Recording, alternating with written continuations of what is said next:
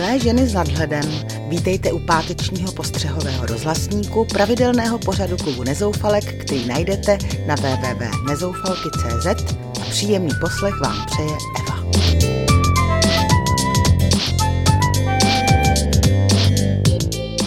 Hlásí se zase náš rozhlasník a v něm vaše Eva. Dnes se podíváme na tristní výsledky feministického hnutí v Česku, pozdravíme pražské tramvajáky a počíháme si na první vánoční reklamy v televizi. Tak prý jsme na tom my ženy v Česku bídně s platovou rovnoprávností. Jen Estonky se na tom hůř než my, pokud se poměřuje, kolik si v porovnání s muži vydělají v práci. Češky berou na stejném místě o čtvrtinu méně než muži.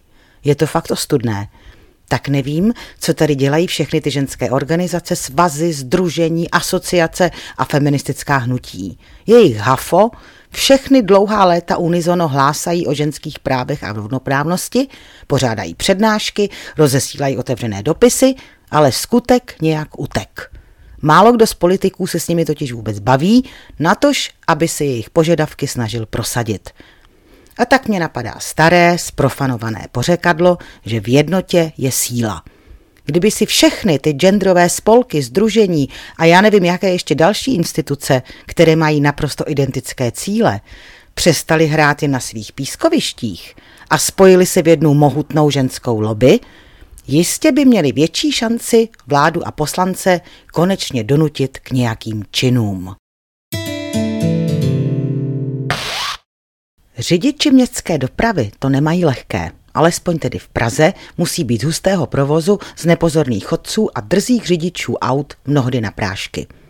Tak třeba včera se měla tramvají, která najednou zastavila a my uvnitř netušili, proč stojíme.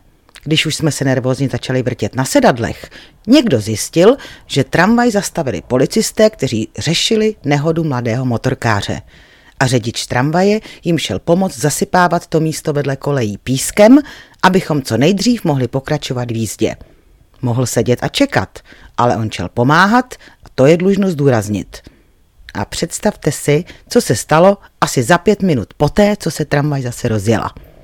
Slečna v obrovské čtyřkolce nezvládla situaci před sebou a buch do naší tramvaje. Nic moc se sice nestalo, ale tentokrát jsme byli nuceni vystoupit a jít pěšky, protože se muselo čekat na policisty. Pan tramvaják byl rudý vsteky, ale ovládl se. Je zřejmě zvyklý. Být tramvajákem v Praze, na to musíte mít fakt nervy ze železa. Už v září, kdy se na nás konečně usmálo slunce a teploty přestaly trucovat, začaly naše televize vysílat reklamy o smrkání, frkání a kašlání. Abychom si zavčas uvědomili, že nastává čas podzimních nemocí a zásobili se drahými tabletami a kapkami do nosů. Venku bylo 25 stupňů, my se o 106 koupali, ale v televizi už se pčíkalo a škrábalo v krku. Připadlo mi to směšné, ale co pak tenhle podraz babího léta mohly plány reklamních agentur tušit? Jsem v tomhle směru zvědavá, kdy letos propukne předvánoční reklamní horečka. Loni začala už v říjnu, takže čekám na první spot s vánočním stromečkem, který na nás zaútočí. Kupte si tohle a tamhle to.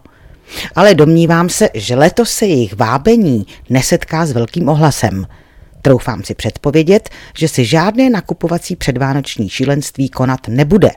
Všichni totiž šetříme, protože nám nic jiného nezbývá, abychom přežili. A pod stromečkem si letos dáme leda tak teplé fusekle.